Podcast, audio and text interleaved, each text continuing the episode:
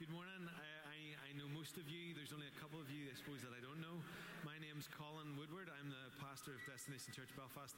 That does sound a little bit loud. Can it be brought down just a tad? No? Okay. So I want to uh, highlight really what Andrew said, which was about small groups. We um, have started this church with small groups, and we uh, really believe that they accomplish big things. It's a good line, isn't it? Small groups accomplish big things. But they are the lifeblood of what we're about. So um, it's going to be the place where uh, primarily you're going to get your needs ministered to you and develop relationships and uh, get to be open and honest about where we're at and journey together. And the journey we've been on has been a good one. Yeah? Yeah? Some nods, yeah? So uh, come and check us out. I'm aware that it can be a bit like, oh, I don't know these people. I'm walking into somebody's home. But we will try our very best to make you feel welcome. Um, and you can tell us if you don't. we may go, okay, we'll try harder. But please check it out. And this week we're in Bothy Coffee Shop just for what we call a relational night, just to hang out for a bit. Okay, so let's make a start. Uh, we have finished our. Um, as he gets his clicker. We have finished our uh, teaching series. We went through the church as a house for community, the church for a hospital for healing of the broken, church for as a school for learning, and then church as an army for uh, mission. And it was great to go, through those. We will revisit uh, some of the topics within those over the years to come. But this week, can you click it on for me there? We're on worship, and we're going to begin a five part series on looking at worship. We are, uh, I'm delighted to share uh, some gold that Dennis, Dr. Dennis Burns, Andrew was talking about him. He's the head of uh, AMI in America and a translocal leader with us. So I'm, uh, I've got some gold to share with you this morning. So bear with me as I do that. And it's really, really good to begin to teach on that. Did you enjoy worship this morning? Yeah? Did we get some points where we were like, this is really, oh my goodness, feel like it could maybe express a little bit?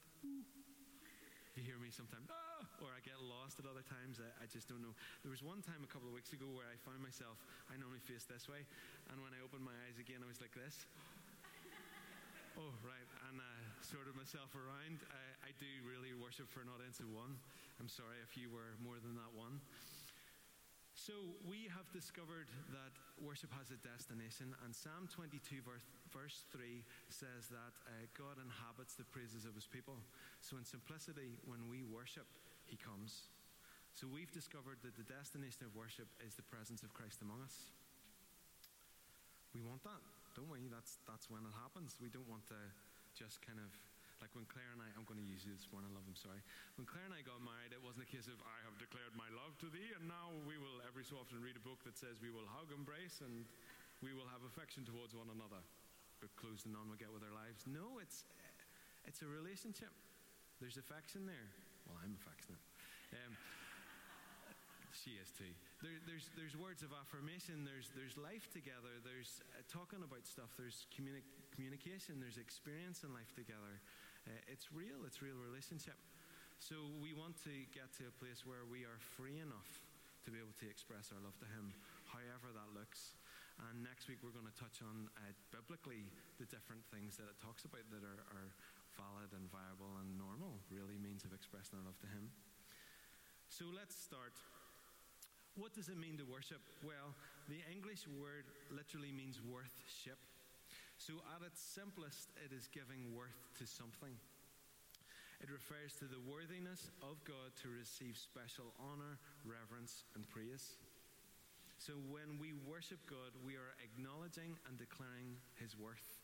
We are not adding anything to Him, nor are we detracting anything from Him. We are merely embracing reality as it actually is.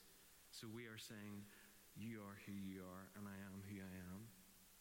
The New Testament word proskuneo means to move towards, to kiss.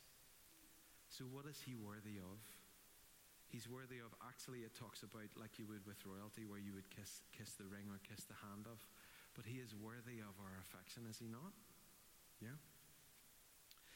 And two key points to regard in worship as the first point is that it's about bowing down to the object that we are worshipping or the person we're worshipping. And the second point is it's about intimacy and relationship. Let me read from Romans 12, verse 1.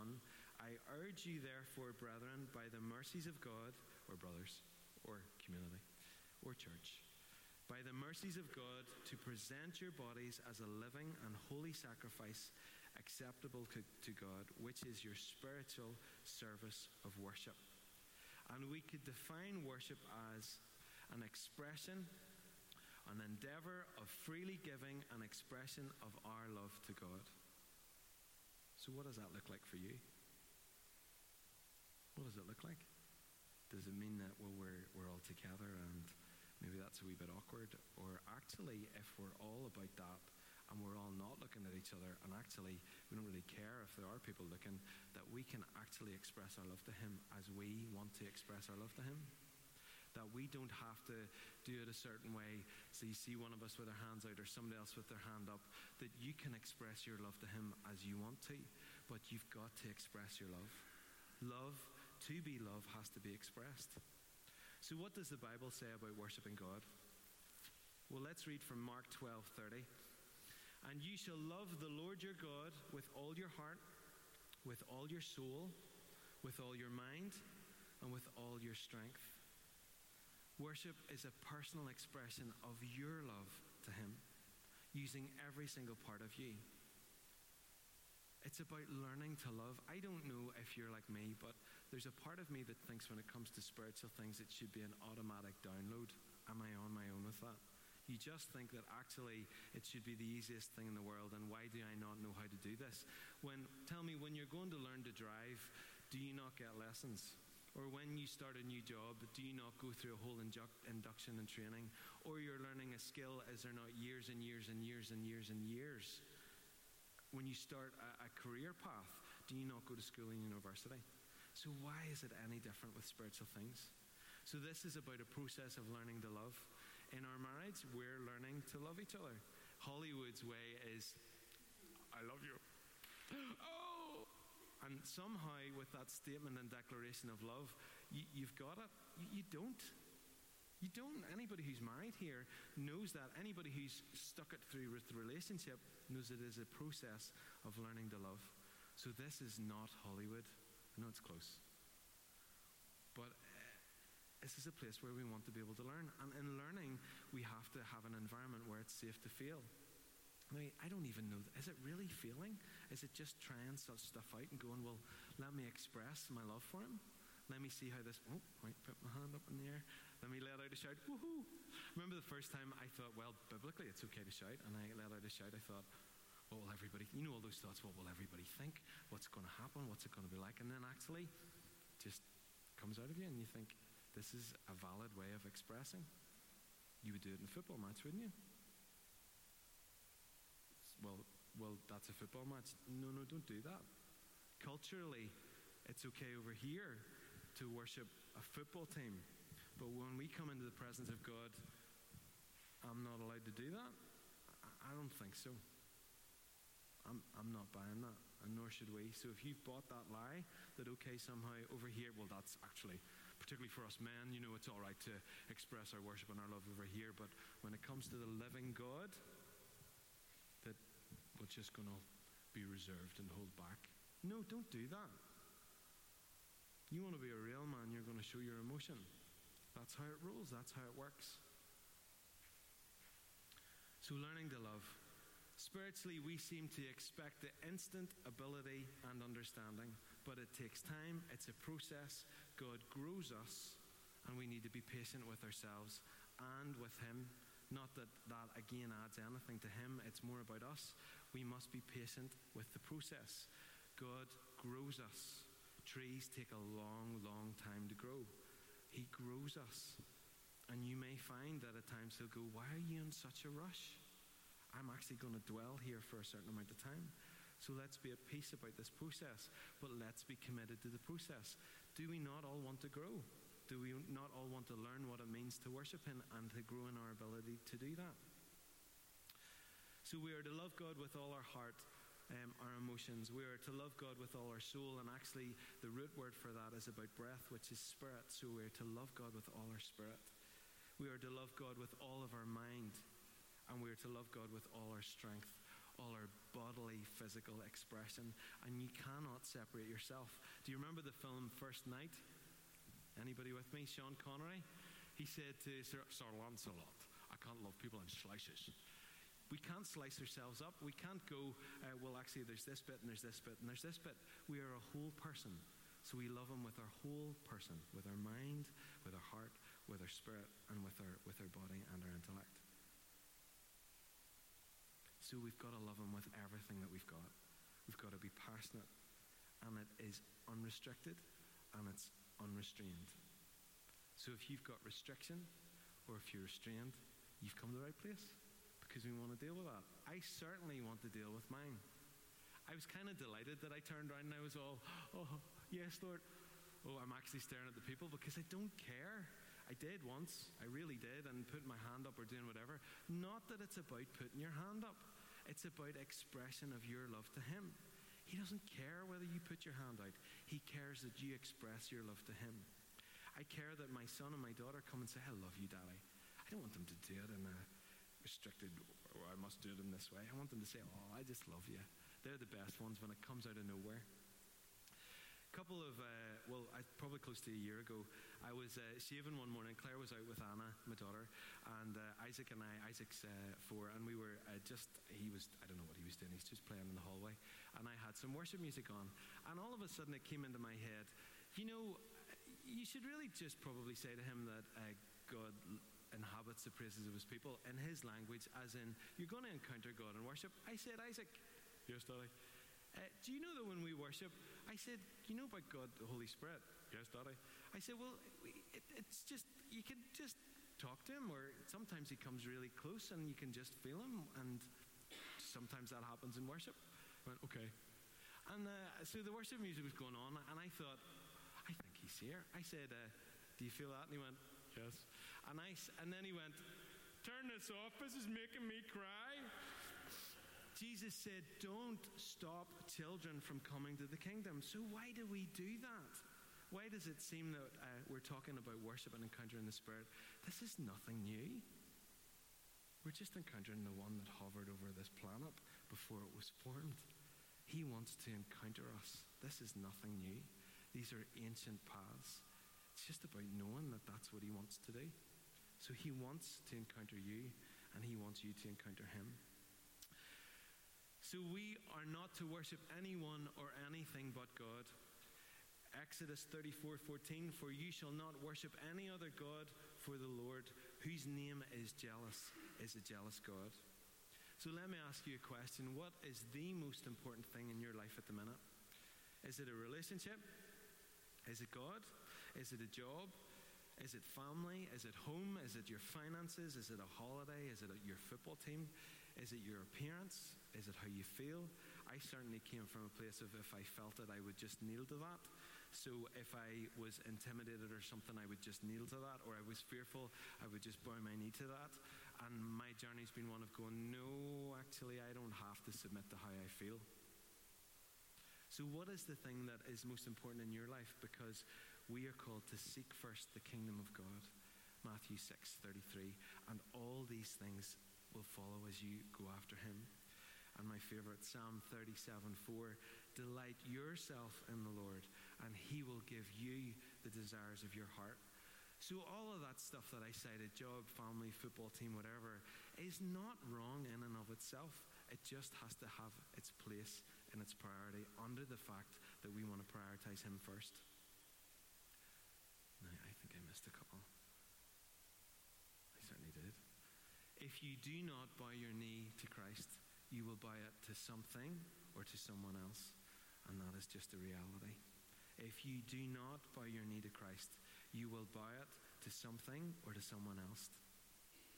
So, are you an abandoned worshiper of God, or would you like to be?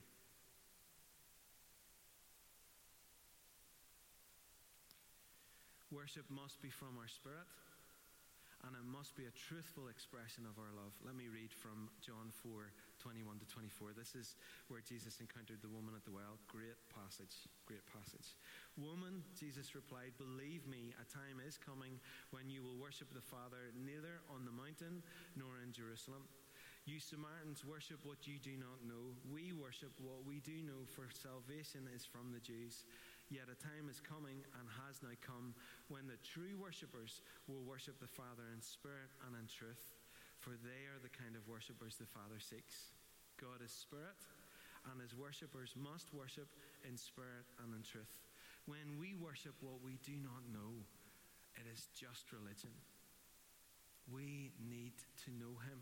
Do you remember? I, have talked about it a couple of times. When I first really knew that I encountered him, I was driving along the road, life wasn't great, car fills up with this love, and I'm just overwhelmed, undone, and completely ruined by this God who has just shown me that, that, that he really loves me. I can worship him better from that experience because I know him that little bit more, and that was not the last. So we need to prioritize getting to know him.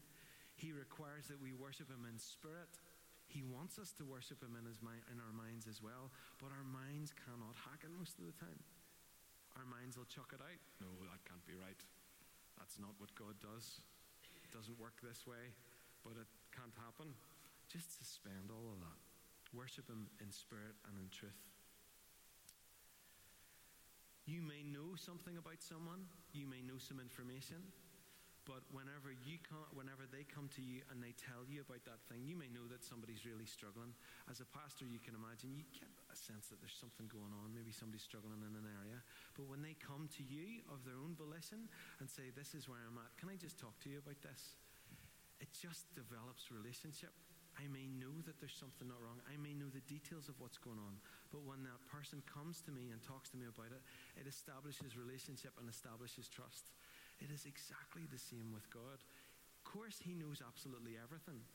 But what free will gives is the volition and the will of the, own, of the individual to come to Him and say, This is what's going on. And that is exactly what He wants. Don't let that thought, well, God knows everything anyway, stop you from telling Him.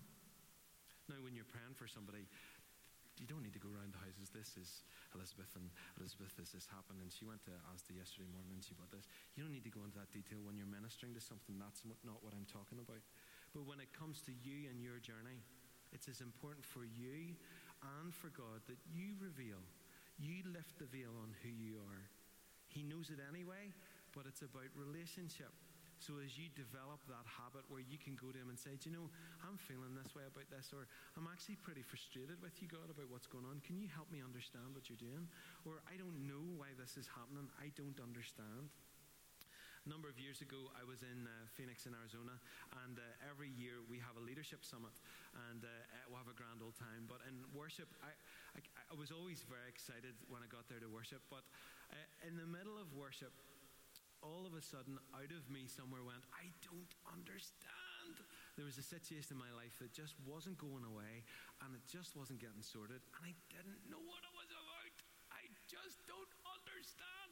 Anybody else have those situations? And at that moment, what did God say to me very clearly?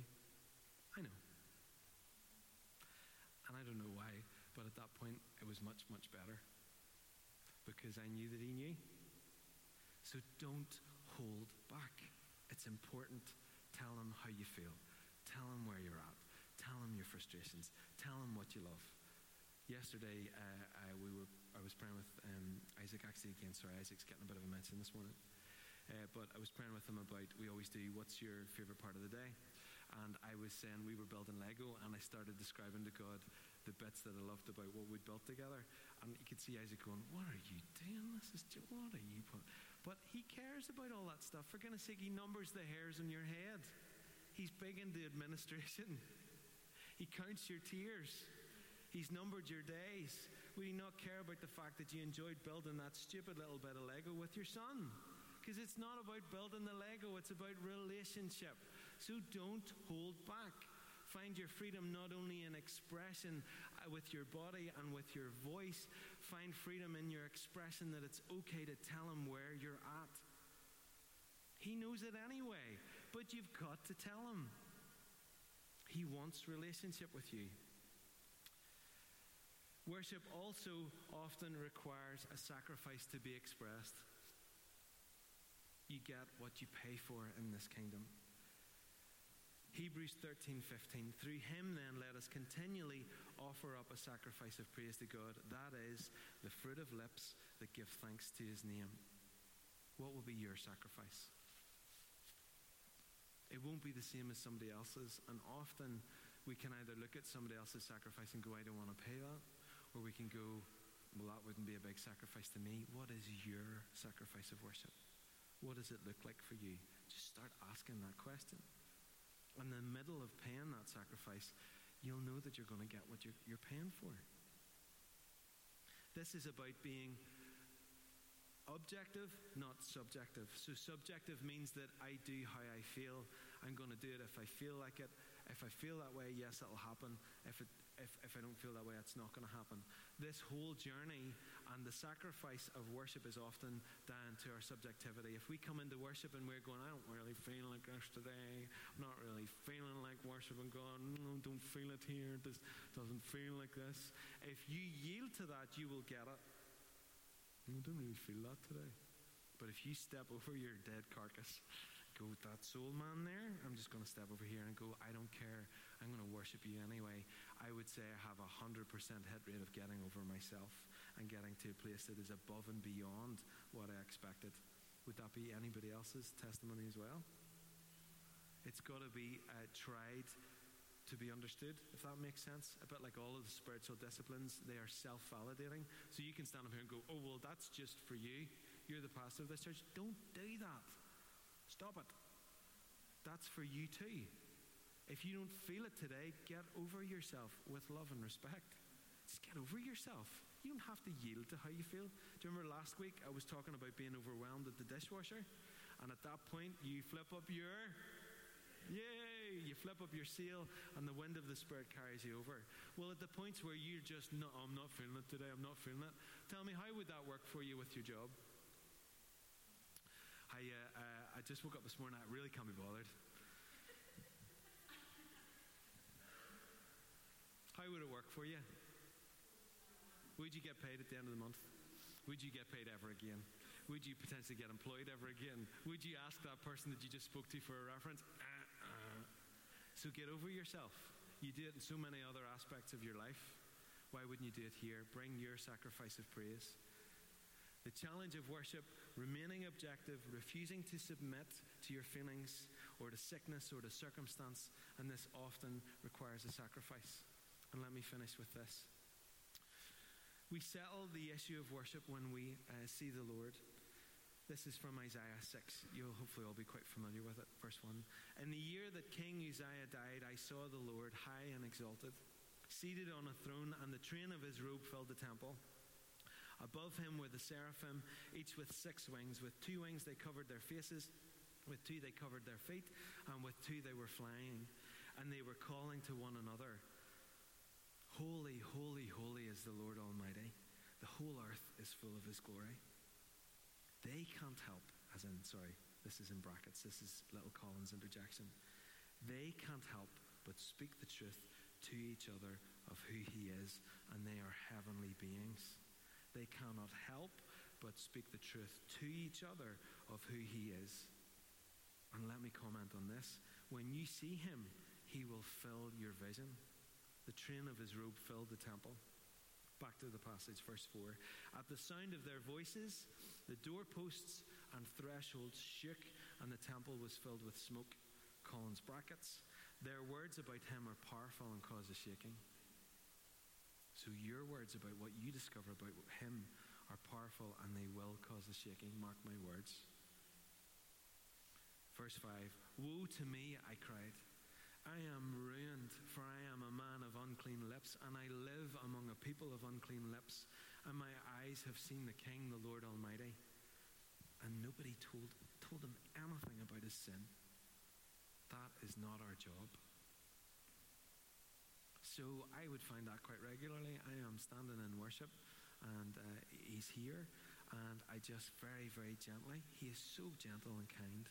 Anybody else experience that? He rarely comes and slaps you, although I've had a couple of them too. But he'll normally just come and go, You were a little bit harsh with Claire this morning, or you didn't care about that, or you were rude to that person, or that person needed you and you couldn't be bothered. And just gently touches it. And I go, Right, okay, I'm sorry about that. And we're done. It's really simple, it's not a big deal. But when you're in worship, he will convict you very gently. It's part of the process. It's all good. He does it for relationship. He doesn't because he likes going, hey, hey, got it wrong. He points it out to go, that's going to cause you a bit of hassle, so you might want to deal with that. Heaven reveals the problem and the solution. Always, always, always. So, verse 6 One of the seraphim flew to me with a live coal in his hand, which he had taken with tongs from the altar, and he touched, it, touched my mouth with it and said, See, this has touched your lips. Your guilt is taken away and your sins atoned for. Then I heard the voice of the Lord saying, Whom shall I send, and who will go for us? And I said, Here I am, send me. So I, Isaiah saw the Lord, and it is in worship that we see him. We see him in worship. We just see him in worship. Uh, God and I have this. Uh, for me, it would be uh, in worship, I would see myself as a knight. You can laugh at me all you want, but I do. Um, every, pretty much every time I see him as the king and I see myself as the knight, I'm talking the full regalia, sword, everything, and a heart full of obedience. If he said to me, Could you get me a Kleenex? I would be up like a shot and getting it, saying how many, and serving him very, very gently. When I see him as he is, it calls me to be who I am something of the nobility, the, um, the calling, the purpose, all of that is wrapped up in who, who I know that I am before Him. So you will see Him, you will see yourself, you will see your sin. He will deal with you very gently in that. John 16 8, just to support that point, Jesus said that when the Holy Spirit comes, He will convict the world concerning sin, righteousness, and judgment. It's just part of what He does. You'll find cleansing, you'll find repentance and forgiveness, um, and you will hear your calling repeatedly, repeatedly called back to it. And I don't know if you're like me, but I need that. Because as Andrew was saying at the end of worship there, life happens. It just gets overwhelming sometimes if you let it and don't pop yourself up. It just gets a bit too, oh, if I've got to deal with that circumstance again or do that repeated making the beds again or earning or whatever it is that you've got to do that's really, really annoying. Just life happens, so we need to encounter Him to remember uh, w- what it is that He's called us to. Can I get you guys up? We become like the God that we worship. Let Him engage you in worship. So, who do you worship and adore? Matthew 6:24 No one can serve two masters, for either he will hate the one and love the other, or he will hold to one and despise the other. So we want to become like the God that we worship. It is true about Him that He is worth it all, worth every single bit, whether we worship Him or not. Is He worth your all? Is He? Is He worth just a little bit? Is He worth the good? Or is He worth the absolute best? Now, please be honest. If you're not there yet, tell him.